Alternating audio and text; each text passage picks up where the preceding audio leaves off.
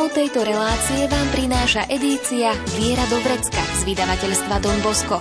Viac informácií na www.donbosco.sk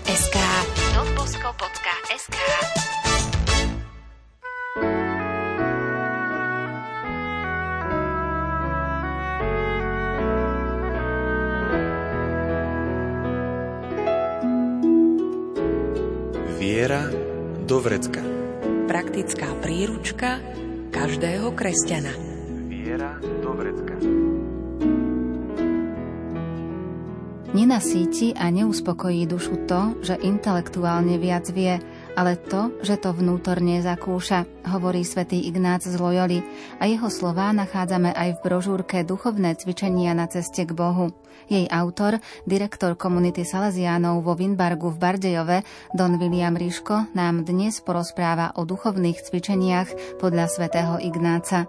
Príjemné počúvanie vám želajú hudobná redaktorka Diana Rauchová, majster zvuku Marek Grimovci a moderátorka Andrea Čelková nie sú zo sveta, ako ani ja nie som zo sveta. Posveď ich pravdou, Tvoje slovo je pravda.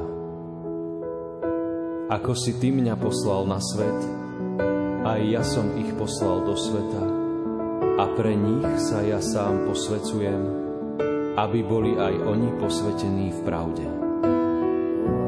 No neprosím len za nich, ale aj za tých, čo skrze ich slovo uveria vo mňa, aby všetci boli jedno, ako Ty, Otče, vo mne a ja v Tebe.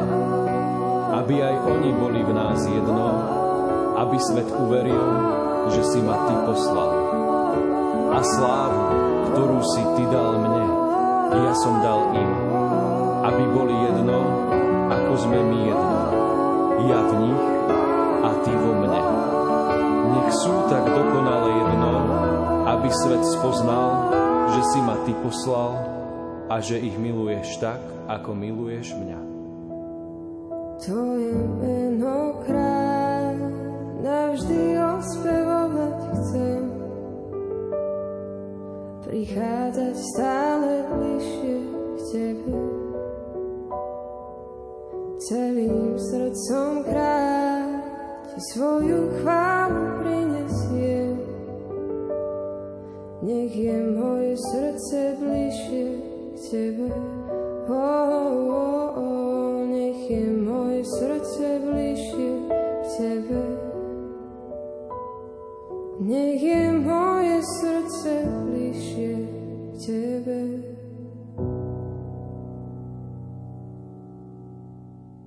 Pokračujeme v téme brožúrky s názvom Duchovné cvičenia na ceste k Bohu a dnes sa zameriame na duchovné cvičenia podľa svätého Ignáca. Ak budeme vychádzať z jeho životopisu, ktoré udalosti zo života svätého Ignáca z Loyoli súvisia s duchovnými cvičeniami. Myslím si, že o živote svätého Ignáca z Loyoli by viac, lepšie, pútavejšie vedeli prosprávať jeho duchovní synovia, jezuiti. Je to rehoľa, ktorú on založil, spoločnosť Ježišovu ale možno asi z tých takých dôležitých momentov, ktoré mali vplyv na vznik duchovných cvičení, tak je to určite ten zážitok z toho, no, bol vojak, ako šľachtic, bol kapitánom pri obrane hradu Pamplona v boji s Francúzmi.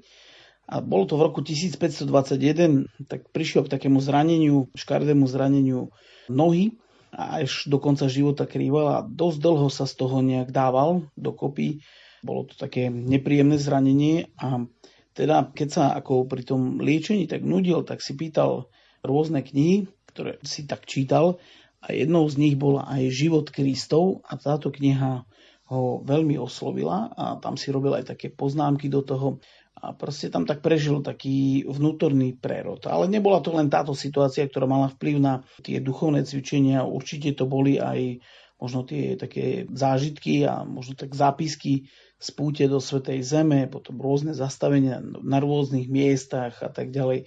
A myslím si, že to sa tak stalo takým, ako keby takým základom duchovných cvičení. No, tak e, myslím, že toto, toto by sme mohli označiť ako také najdôležitejšie udalosti z jeho života, ktoré súvisia s duchovnými cvičeniami. Čo priniesol svätý Ignác z Loyoli cirkvi? Myslím si, že mohli by sme ho nazvať takým ešte pred tými z 19. a 20. storočia zakladateľom aj takej kresťanskej psychológie. Svetý Ignác Loyoli nás tak učí, to je taký, taký ten základný, možno taká základná vec, vnímať a chápať vnútorným pocitom, ktoré sa v nás odohrávajú a zároveň priniesol aj tú prax duchovných cvičení, ktorú vlastne pápež Pavol III potom v roku nejakom 1548 schválil a, vlastne aj dovolil ich tak kázať tieto duchovné cvičenia. Čím sú duchovné cvičenia podľa svätého Ignáca z Loyoli? Svetý Ignác z Loyoli ich nepovažuje za nejaký, možno nejakú spirituálnu vec, alebo nepovažuje ich možno za niečo také ako, že len tak, že chcem si prehlbiť svoj duchovný život. Je to pre ňo taký naozaj taký základ možno takého obrátenia, vnútorného obrátenia a vnútornej premeny. Ako prežíval svätý Ignác z Loyoli svoje prvé obrátenie? Vnímal práve tú skúsenosť toho, že vlastne vnímal svoje vlastné pocity a čo pocitoval možno pri čítaní istých kníh a čo pocitoval možno pri čítaní a meditovaní potom neskôr života Krista alebo možno aj Evanielia, ktoré si tam vtedy čítal. A teda tá základná skúsenosť bola taká, že on tak odlišuje tie také vnútorné pocity na oživujúci alebo dusivý.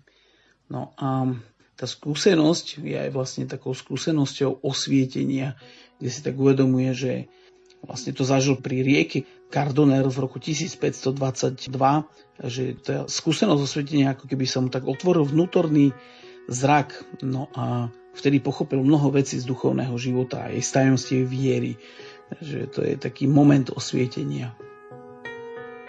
Nech tvoje cesty nájdú vždy svoj cieľ a nech vietor fúka len v tvoj smer. Nech teplým lúčom slnka svoju tvár oddáš a tvoje polia kropí jemný dáš. A kým sa znovu stretieme, nech ťa drží Pán vo svojich dláňach. Kým sa znovu stretneme, nech ťa drží Pán vo svojich pláňach.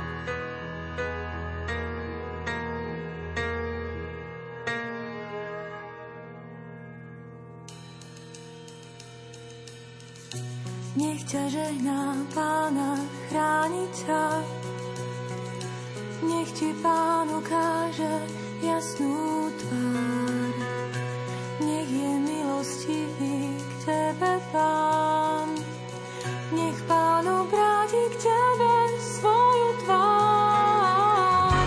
A kým sa znovu stretneme, nech Ti daruje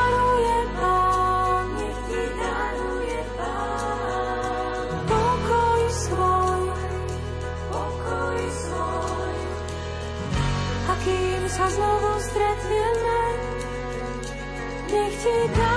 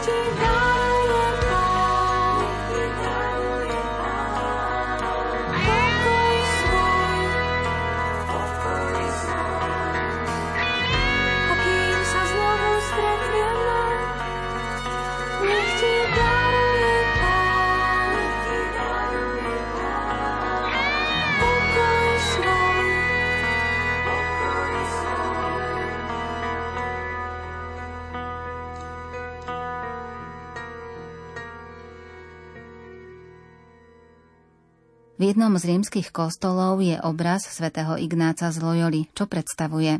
Predstavuje ho, ako zapaluje fakle od plameňa, ktorý šľaha z Kristovho božského srdca.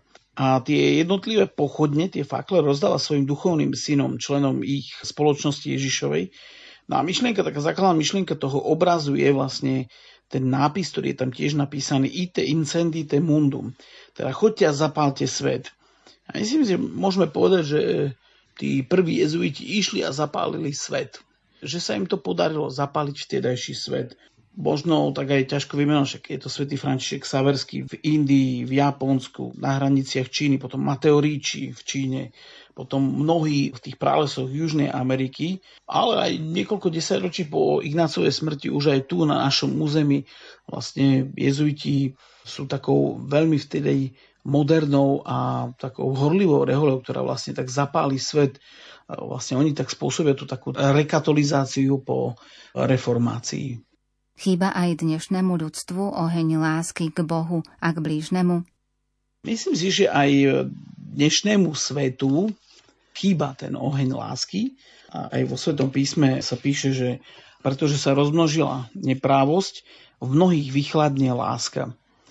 A my si tak uvedomujeme, že aj tomuto svetu tak chýba možno ten oheň lásky k Bohu a k blížnemu. A kde lásku načerpať? Myslím si, že to je taká jednoduchá je odpoveď, že to je Božie slovo a tradícia církvy. Rôzne biblické postavy nás učia o tom Nikodem, Mária, Lazarova sestra, 12 apoštoli, množstvo iných nám tak ukazujú tí svedci, že vlastne Kristovú lásku a svetlo môžeme zapáliť v sebe jedine v utiahnutosti a v dôvernom rozhovore s pánom Ježišom. No a preto ten svätý Ignác Loyoli ponúka duchovné cvičenia. V súvislosti s duchovnými cvičeniami sa stretávame s viacerými termínmi, ktoré je potrebné vysvetliť. Prečo? Svetý Ignác určite pri duchovných cvičeniach, exercíciách používa rôzne termíny, ktoré vlastne on ich tak aj vysvetľuje. Sú to rôzne exámen, rozlišovanie duchov, diskrecio spiritum, útecha versus bezútešnosť, princíp a fundament, individuálne sprevádzanie a tak ďalej a tak ďalej. Myslím si, že je dobré tieto veci aj tak chápať, keď sa o nich tam píše. On to píše aj v tom texte duchovných cvičení. Je veľmi dobré, aby sa chápali. Svetý Ignác z Loyoli aj sám definoval, čo sa označuje výrazom duchovné cvičenia. Interpretuje Ondrej Rosík.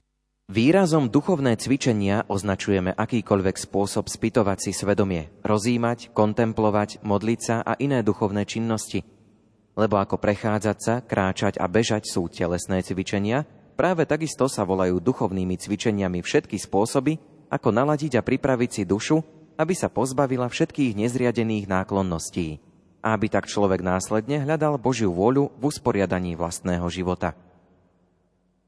Keď sa pozrieme na duchovné cvičenia z hľadiska času, na čo je vhodný čas duchovných cvičení? tak je určite vhodný na vnímanie možno takých vnútorných podnetov a možno aj objavovanie ideálov. Možno niekedy si neuvedomujeme veci, ktoré prežívame, ale duchovnými cvičeniami tak ako keby vystupujeme na horu premenenia a tam sa zjednocujeme s našim pánom. Tí, ktorí sa vydajú na duchovné cvičenia, chcú sa naučiť rozpoznať Božie pôsobenie vo svojom živote. A o čo nejde pri duchovných cvičeniach? Pri duchovných cvičeniach naozaj nejde o nejaké nové poznatky alebo intelektuálne úvahy. Musíme povedať, že oni nie sú nejakým vzdelávacím kurzom. Duchovné cvičenia chcú zasiahnuť srdce, aby mohol tak akože nastať ten vnútorný prerod. Aj tie prednášky alebo poznámky, ktoré tam sú, nie sú cieľom, sú iba prostriedkom, ktorí majú tak priviesť možno takému vnútornému premeneniu. Oni sú vlastne takým časom samoty a modlitby, a tie ponúkané duchovné impulzy možno sa tak snažia vstúpiť do nášho srdca. Chápeme tajemstvo Boha, chápeme viac tajemstvo samých seba, ale aj možno to tak všetko chápeme vo svetle Ježišových slov. Učíme sa možno tak e, zaobchádzať so sebou samým, so svojím strachom, nepokojou, úzkosťou. Ja by som povedal, že hlavným cieľom duchovných cvičení je také osobné hľadanie vlastnej formy nasledovania Ježiša Krista. Ako mám ja za ním kráčať.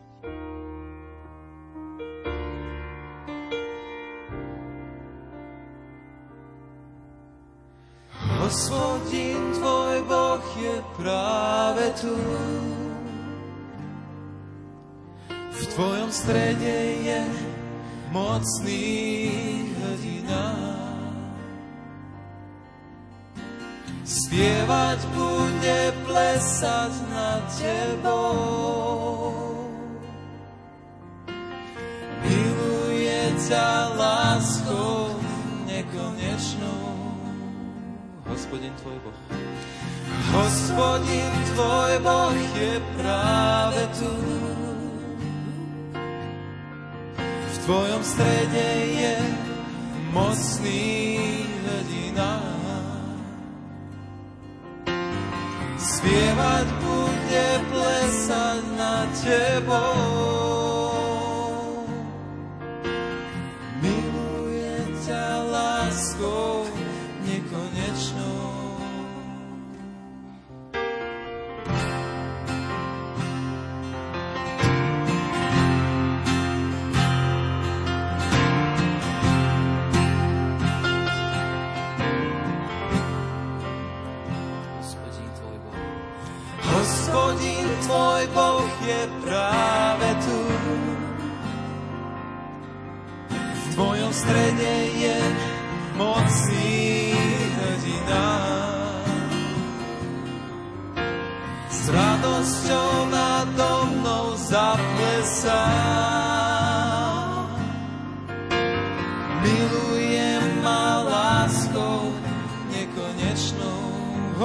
Môj Boh, Hospodin môj Boh je práve tu. V mojom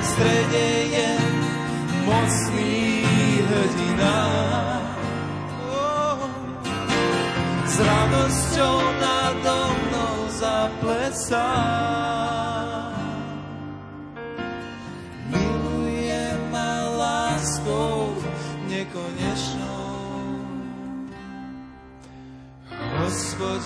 Tvoj Boh je práve tu. Hospodin tvoj Boh je práve tu. Hospodin tvoj Boh je práve tu. Hospodin tvoj Boh je práve tu. Hospodin tvoj Boh je práve tu. Hospodin môj Boh je práve tu. Hospodin môj Boh je práve tu.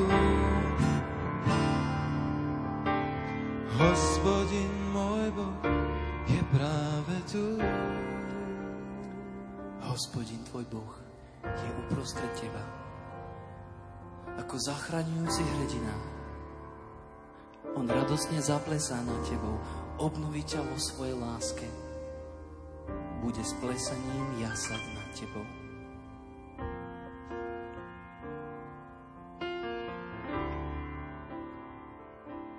Aké duchovné cvičenia poznal svätý Ignác z Loyoli? Svetý Ignác vlastne poznal iba individuálne duchovné cvičenia, teda, že je tam jeden ten, kto vdáva duchovné cvičenia a potom je tam ten exercitant, ktorý si robí duchovné cvičenia. A vlastne to prebieha takým jednoduchým spôsobom, že vlastne ten kazateľ mu dáva také podnety na meditáciu, na stíšenie, rozjímanie. A ten exercitant tie podnety spracováva počas celého dňa a potom možno v večerných hodinách alebo niekedy v iných určených hodinách sa o týchto veciach rozprávajú a vlastne mu ukazuje, že možno čo pochopil, ako to prežil. Ako sa v ďalších storočiach duchovné cvičenia zmenili? Myslím, že až v priebehu nejakých nasledujúcich storočí sa tento spôsob trošku zmenil na tzv. prednáškové duchovné cvičenia, že sú tam viacerí účastníci, ktorí počúvajú tú tému spoločne. A môžeme ale povedať, že zase znova v dnešnej dobe sa tak ako keby tak oživil dopyt po tých individuálnych duchovných cvičeniach, že vlastne ten duchovný sprievodca tak sprevádza aj týmito duchovnými cvičeniami toho exercitanta. Čím môže byť večerné zdieľanie sa alebo kolácio? Keď sa však robia tie duchovné cvičenia spoločne, tak sa tam tak ponúka na také podelenie, zdieľanie, možno aj také na novo prežitie tých vecí, ktoré sa možno povedali alebo premeditovali, tzv. kolácio. Kolácio je vlastne taká forma zdieľania a podelenie sa s tými zážitkami alebo aj možno neistotami, strachmi, s vecami, ktoré možno nerozumieme. No ono si to vyžaduje takú zrelosť toho spoločenstva, ktoré tam je, lebo nie je jednoduché možno sa tak zdieľať jeden pred druhým. Duchovné cvičenia nám majú pripomínať náš princíp a fundament. Čo je vlastne princíp a fundament? Princíp a fundament, to sú také Ignácové pojmy. Ale myslím si, že ak sa niekto pýta, že čo to vlastne je, tak jednoducho sa to dá vysvetliť, že vlastne v každom človeku je taká túžba možno nebyť možno len takým nejakým pasažierom, ale možno tak sadnúť si aj do kabíny pilota a riadiť ten svoj život sám si vybrať trasu, aj možno takú rýchlosť svojej jazdy alebo letu. Chceme možno tak aj tak obstať v tých nebezpečenstvách dnešného života. Tak by sme jednoducho mohli povedať, že ľudia chcú vedieť, kto sú, prečo sú tu na Zemi, kam idú a možno ako sa tam dostanú. No a na to je dobré tak mať zvládnuté základné postupy a pravidla života je to možno niečo, čo sa mi tak dostane pod kožu a vždy sa mi to vynorí, keď budem musieť robiť nejaké rozhodnutie. Na toto sa Ignacovou rečou nazýva princíp a fundament. Možno my by sme to tak mohli tak preložiť dnes ako taká vedúca zásada a základná pravda. Svetý Ignác to o svojich duchovných cvičeniach vyjadrí jednoducho takto. Človek je stvorený, aby chválil Boha nášho pána, vzdával mu úctu, slúžil mu a takýmto spôsobom, aby si spasil dušu. Ostatné veci na povrchu zeme sú stvorené pre človeka, aby mu pomáhali dosiahnuť cieľ, pre ktorý je stvorený. Tak e, myslím si, že toto je ten princíp a fundament, že možno viem, na čo tu som a akým spôsobom môžem svoj život využiť. Svetý Ignác odporúčal exámen alebo spytovanie svedomia. Prečo? Myslím si, že veľmi pekne to nazval už aj grecký filozof Aristoteles, ktorý povedal, že nepreskúmaný život nie je hodno žiť. Takže vlastne examen je modlitba. No a je to vlastne niečo, čo sa má modliť každodenne. Je to niečo, čo Sv. Ignác hovorí, že to je taká hodinka s Bohom. A myslím si, že takým tým jadrom toho spýtovania svedomia je vlastne také rozlišovanie duchov. Spýtovanie svedomia je takým spätným pohľadom na svoj deň, na možno na lásku, ktorú mi Boh každý deň dáva, ako sa dotýka môjho srdca. Myslím si, že to, čo svätý Ignác chcel, aby sa počas toho examenu robilo, je vlastne rozlišovanie duchov. Aby možno sa to stalo takou každodennou modlitbou, možno také hľadanie v jeho vôle, Božej vôle. Niekedy ľudia odmietajú spýtovanie svedomia. Prečo? Ľudia niekedy odmietajú spýtovanie svedomia, možno z viacerých aj dôvodov. Možno na začiatku je to, že sa natchnú pre vec, ale potom ich to tak v tej nevytrvalosti možno aj tak omrzí, ale ľudia niekedy odmietajú aj možno preto, že to vidia ako takú nejakú také zošrobovanie, ako taký protiklad spontánneho života. A že myslím si, že tá povrchná spontánnosť je síce príjemná, ľahká, ale nebýva taká dostatočne zrelá, ľudsky zrelá.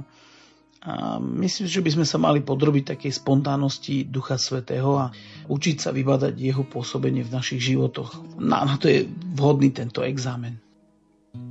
Láska vrúcna, láska horúca, chcem milovať tak, ako ty. Láska vrúcna, láska horúca, chcem milovať tak, ako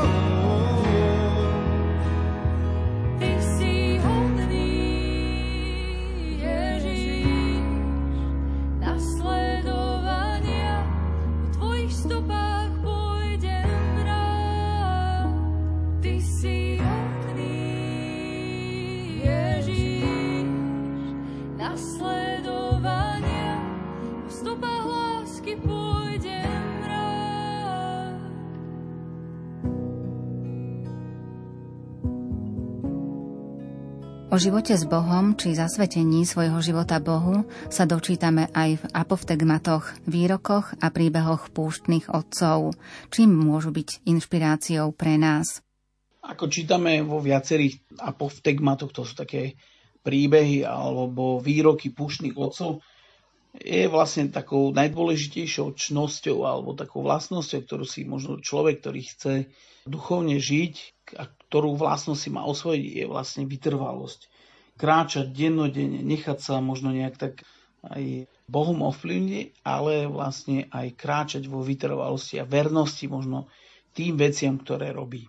Jeden príbeh vlastne hovorí o mníchovi, ktorý pravidelne chodil do tej svojej pustovne a vodu, zdroj vody mal veľmi vzdialený, aj dokonca niekoľko mil. Pravidelne chodil peši tie mile k prameňu, aby si priniesol tú vodu, ktorú potreboval pre život. No a vlastne ho to po tých rokoch aj vyčerpalo a takým symbolom toho vyčerpania sa vlastne stala taká tá každodenná dlhá cesta k vode. A vtedy začal uvažovať, že sa teda vzdá tejto služby a vráti sa do sveta. A keď sa tak vliekol jeden deň pod tým páliacim slnkom, tak vlastne aj by sme mohli povedať, že sa to v ňom tak aj zlomilo. A povedal si, že končí. Príbeh hovorí, že keď išiel potom po vodu, ochabol a povedal, prečo by som mal znášať túto robotu? Presťahujem sa bližšie k vode. Keď to vyslovil, otočil sa, zbadal kohosi, kto za ním kráčal a počítal jeho šľapaje v piesku. Ten pustovník sa ho spýtal, kto si? Ten neznámy odpovedal, som aniel. Poslal ma pán, aby som počítal tvoje kroky a aby som ti dal za ne odmenu. No a to vlastne tak schopilo toho starého muža a vlastne sa aj presťahoval ešte ďalej, lebo si uvedomil, že odmena je vo vytrvalosti. Je možné, že aj my zažijeme takéto chvíle? Možno aj my niekedy zažívame teda také chvíle, keď možno najprv sa rozhodneme a potom možno už tak zabúdame na to praktizovanie, spýtovanie svedomia, že je to o vzťahu. Je to o vzťahu s Bohom. Nie je to len nejaká povinnosť, ktorú si treba večer urobiť. Môžeme to objasniť aj jednoduchšie? Čím je exámen? Ak to chceme jednoducho povedať, tak exámen je vlastne takým obzretím sa za prežitým dňom Má to niekoľko krokov a tie vlastne kroky treba tak robiť možno tak jeden za druhým. Možno je potrebné si nájsť na začiatku nejaké tiché a pokojné miesto, no a potom vlastne nasledujú jednotlivé body. Jednotlivými krokmi exámenu sú vďačnosť, prozba, odpočet, odpustenie a obnova. O čo ide pri vďačnosti? Pri vďačnosti si tak uvedomujeme Božiu lásku a uistujeme sa o tejto láske.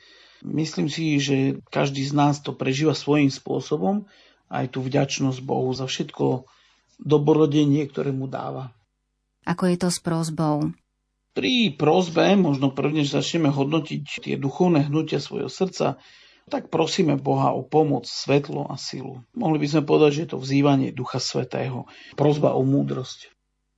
Čo odporúča svätý Ignác v súvislosti s odpočtom? Keď sa robí odpočet, to je tretí krok, tak svätý Ignác možno tak odporúča prejsť si ten deň tak z hodiny na hodinu, možno alebo nejaký časový úsek. A možno si to tak premietnúť ako vo filme, kde som bol, možno čo som robil, s kým som sa stretol, ako som zareagoval a prečo som takto zareagoval. Aký význam má odpustenie? Tam je veľmi dôležité, ako tak uvedomiť to, čo hovorí aj Jean Vanier. Odpúšťanie a slávenie sú tie najdôležitejšie veci v spoločenstve.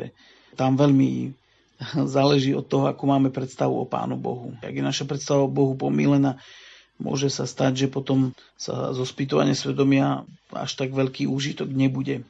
Boh nášho zjavenia, kresťanského zjavenia, je Boh, ktorý sa teší príležitosti odpustiť. Tento taký krok je veľmi dôležitý pre náš vzťah s Bohom. A čo je obnova?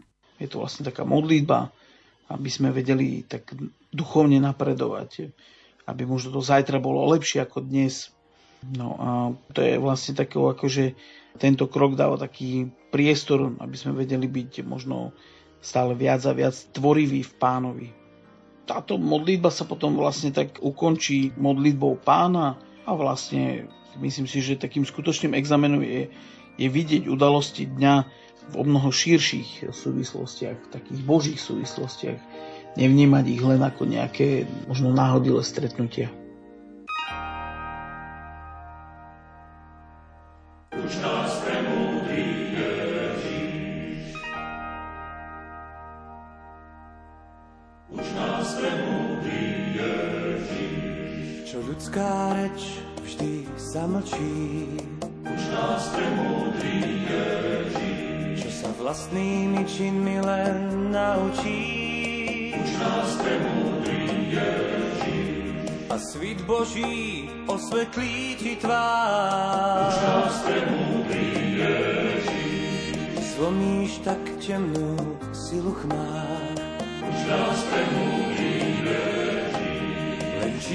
Cestou smie súcit ísť, s pokorou daj sa do všetkých prác, ktorú zdá šťastie, ten ho má viac. Uč nás pre múdry, uč nás pre múdry, uč nás pre múdry,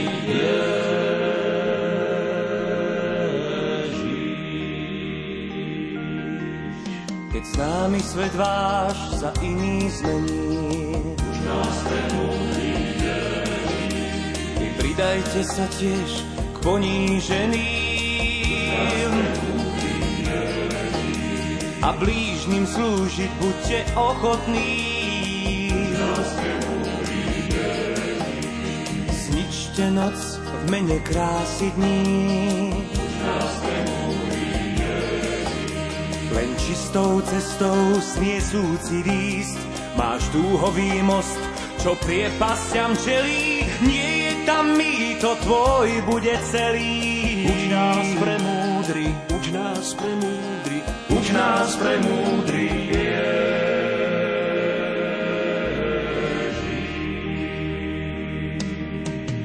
No nečakaj, že je tá cesta rovná, že pokora tá váži málo.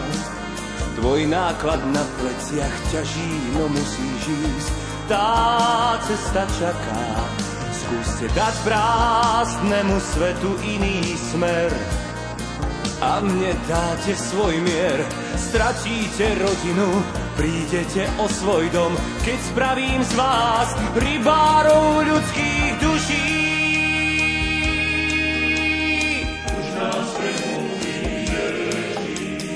Veľa vecí slová zamlčia.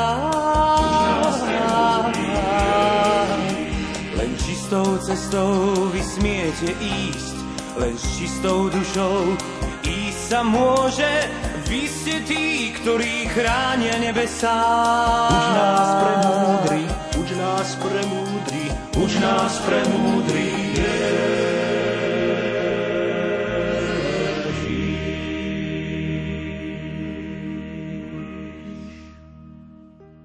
Rozpoznať Božiu vôľu ale nie je jednoduché. Musíme sa naučiť rozlišovať duchov. A čo je hlavným cieľom rozlišovania? Rozlišovanie duchov, Ignác to nazýva discretio spiritum, je vlastne hľadaním Božej vôle. A to patrí na duchovné cvičenia.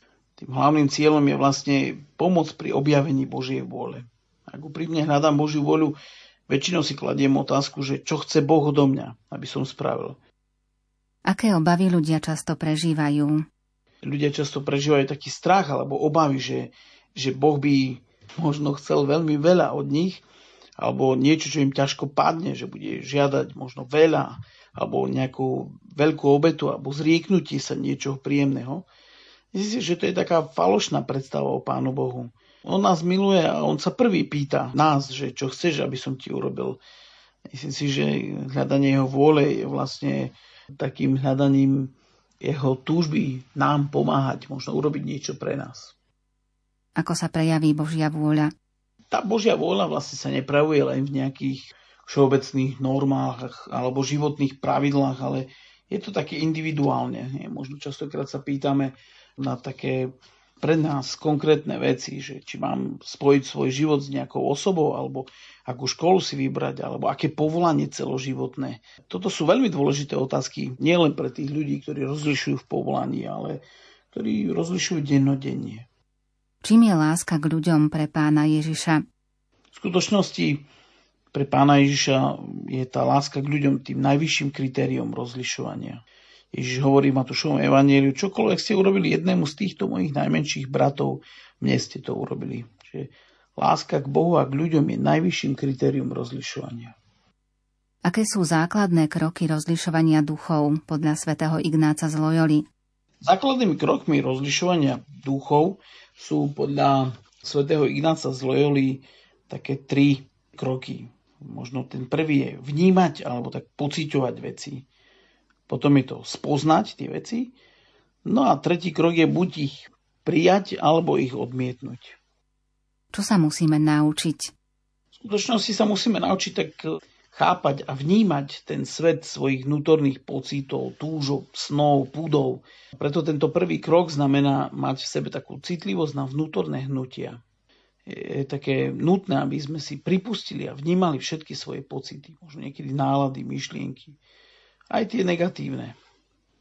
Myslím si, že cesta nášho obrátenia alebo premena života je v skutočnosti možná len pomocou toho vedomého vnímania, že vnímam aj svoje možno pozitívne, ale aj negatívne skúsenosti života, že si ich uvedomujem, že ich vidím. A pripomínam si, že teda Boh je stále môjim otcom a nesmierne ma miluje, že vnímať seba a Boha potom je tam taký druhý krok, že vlastne spoznáme tieto pocity, úmysly, myšlienky. Pomenúvame ich, dávame ich do slov, chápeme viac samým sebe. Môžeme to niekedy nahradiť aj nejakým gestom alebo posunkom. No a tretí krok je prijatie alebo to odmietnutie.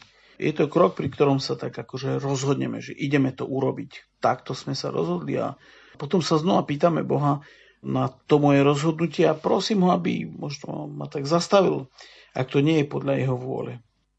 Aké miesto má pri rozhodovaní u svätého Ignáca potvrdenie? U svätého Ignáca má pri rozhodovaní dôležité miesto je také potvrdenie. Možno niekedy, ak som sa už dostal k nejakému rozhodnutiu, netreba sa hneď ponáhľať. Že dovoliť si možno aj taký istý čas, niekedy mesiac, počkať a potom v tom čase vlastne tak čakám nejaké znamenie alebo nejaké potvrdenie alebo spochybnenie možno mojej voľby. Je dobre vnímať aj tie svoje možné rozhodnutia aj možno pod vplyvom nejakej nálady alebo prehnaného nadšenia, či som ich nevykonal. Nebojím sa, byť slabý pred tebou.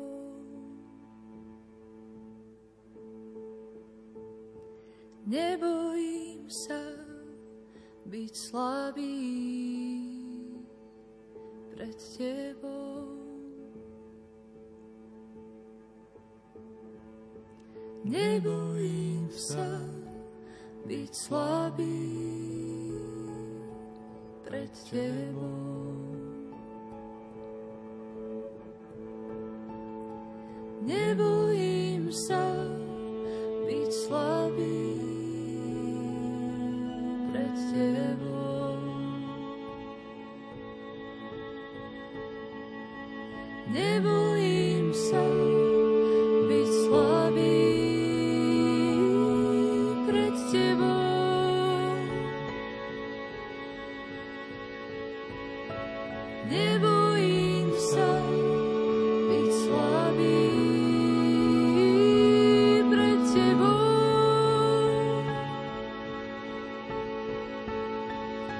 Lebo viem, že ty sám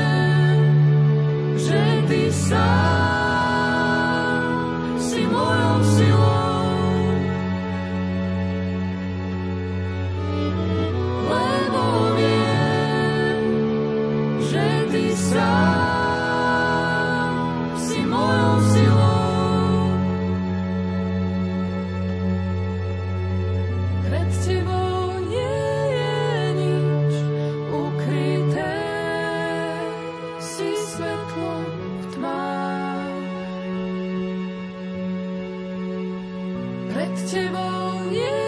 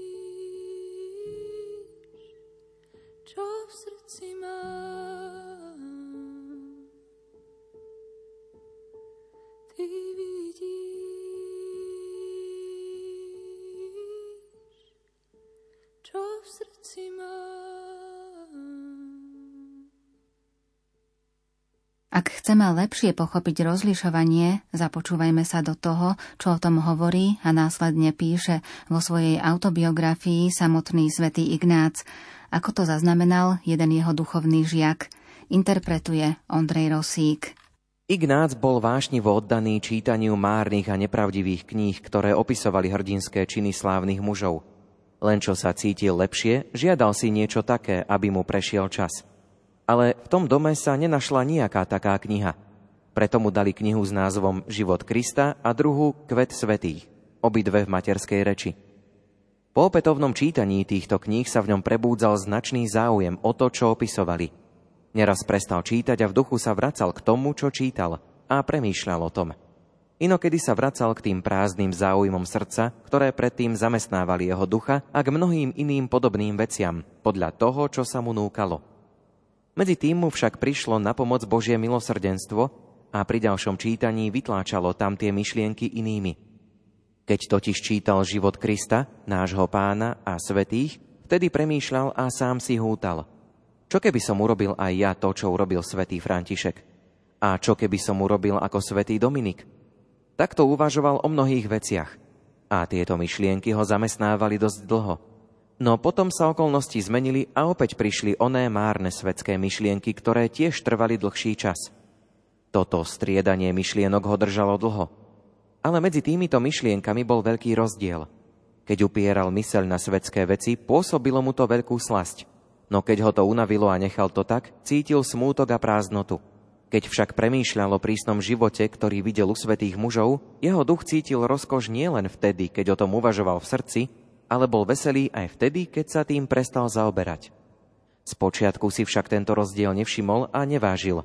Až sa mu jedného dňa otvorili oči mysle a začal s prekvapením sledovať tento rozdiel, lebo zo skúsenosti zistil, že jeden druh myšlienok zanecháva v ňom smútok iný zasa radosť.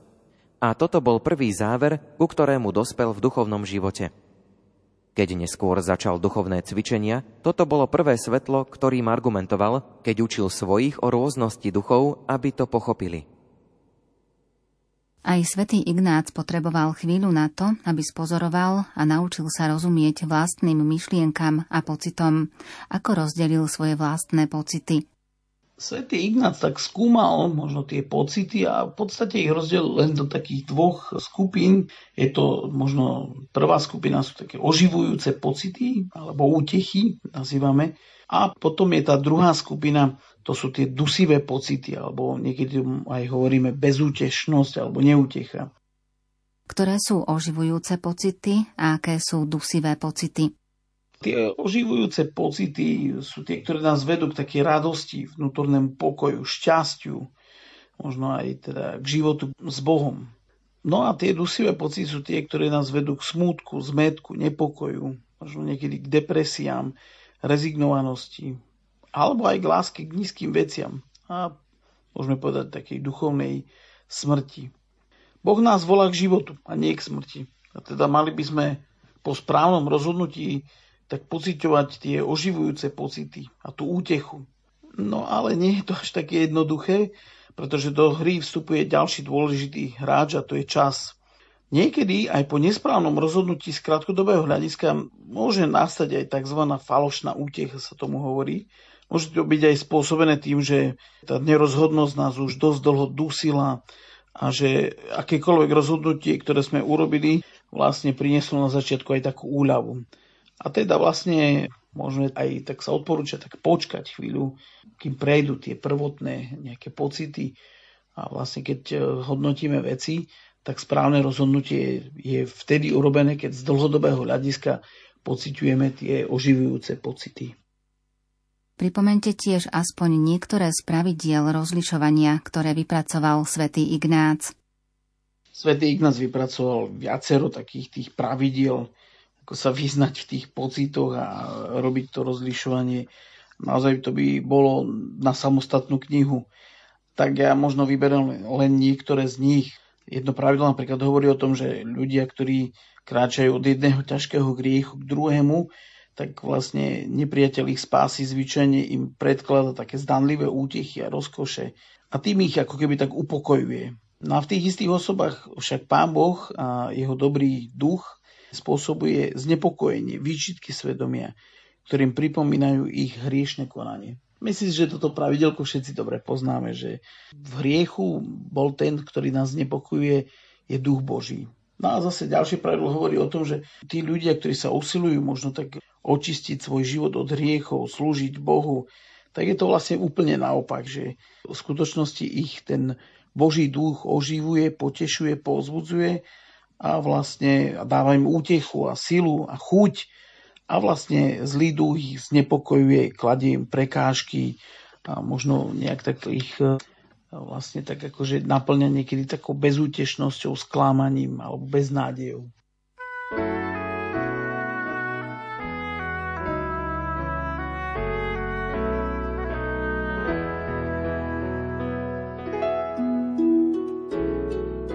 Na duchovné cvičenia podľa svätého Ignáca z Loyoli sme sa dnes zamerali s autorom brožúrky Duchovné cvičenia na ceste k Bohu z edície Viera do Vrecka, direktorom komunity Salesiánov vo Winbargu v Bardejove, Donom Williamom Ríškom. Na budúce budeme hovoriť o duchovných cvičeniach v súčasnosti. Dnes vám za pozornosť ďakujú hudobná redaktorka Diana Rauchová, majster zvuku Marek Grimovci a moderátorka Andrea Čelková.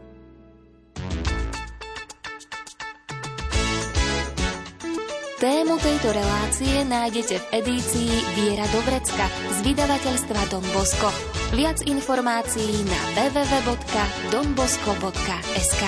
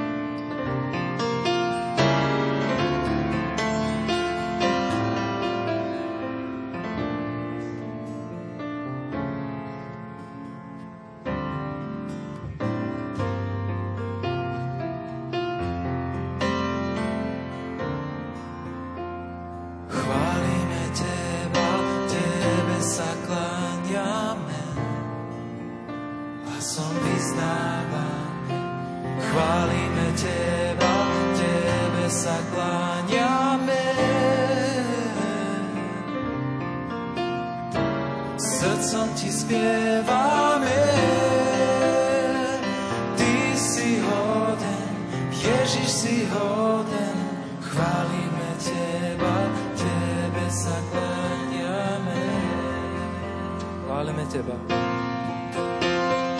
Chválime Teba, k Tebe sa kláňame a som vyznávame. Chválime Teba, Tebe sa kláňame. Srdcom Ti spievame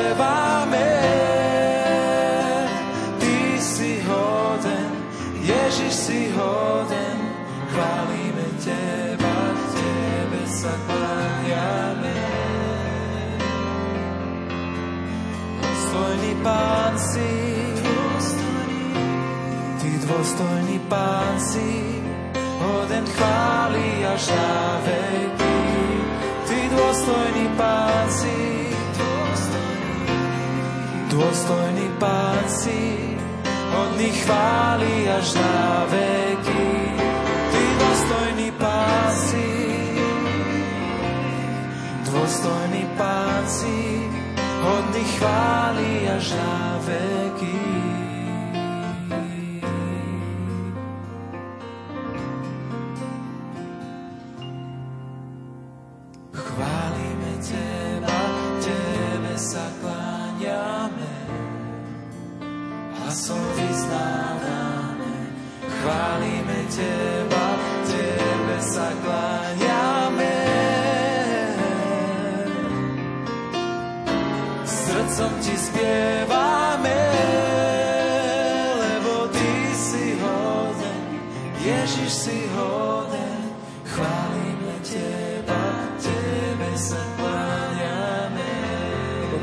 je Pán.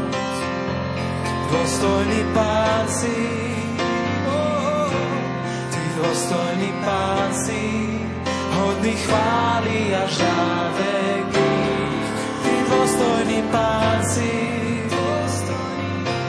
Ty dôstojný Pán si, hodný chváli až na vek.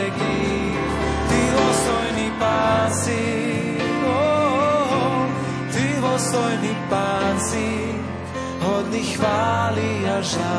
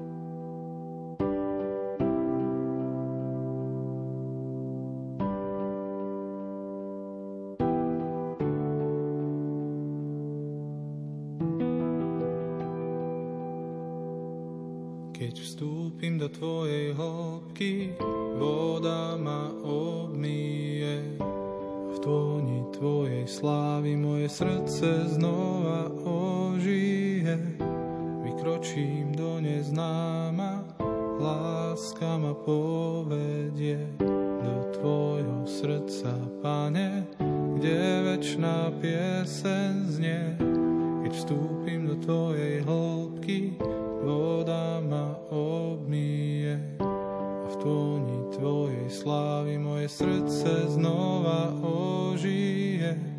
Vykročím do neznáma, láska ma povedie do Tvojho srdca, Pane, kde večná piesen znie.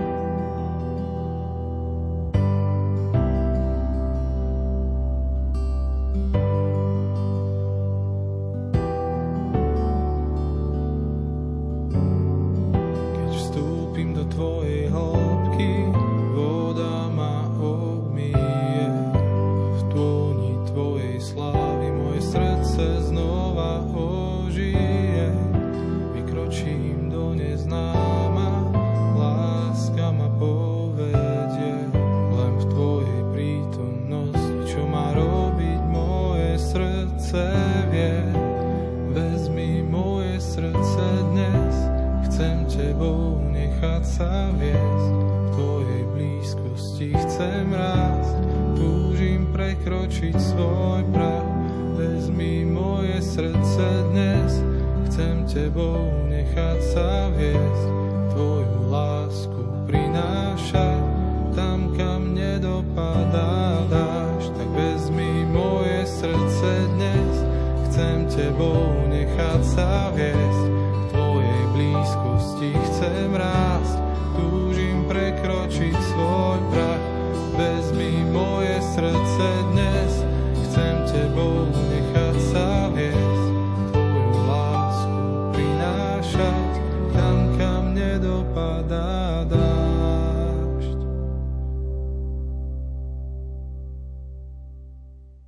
Program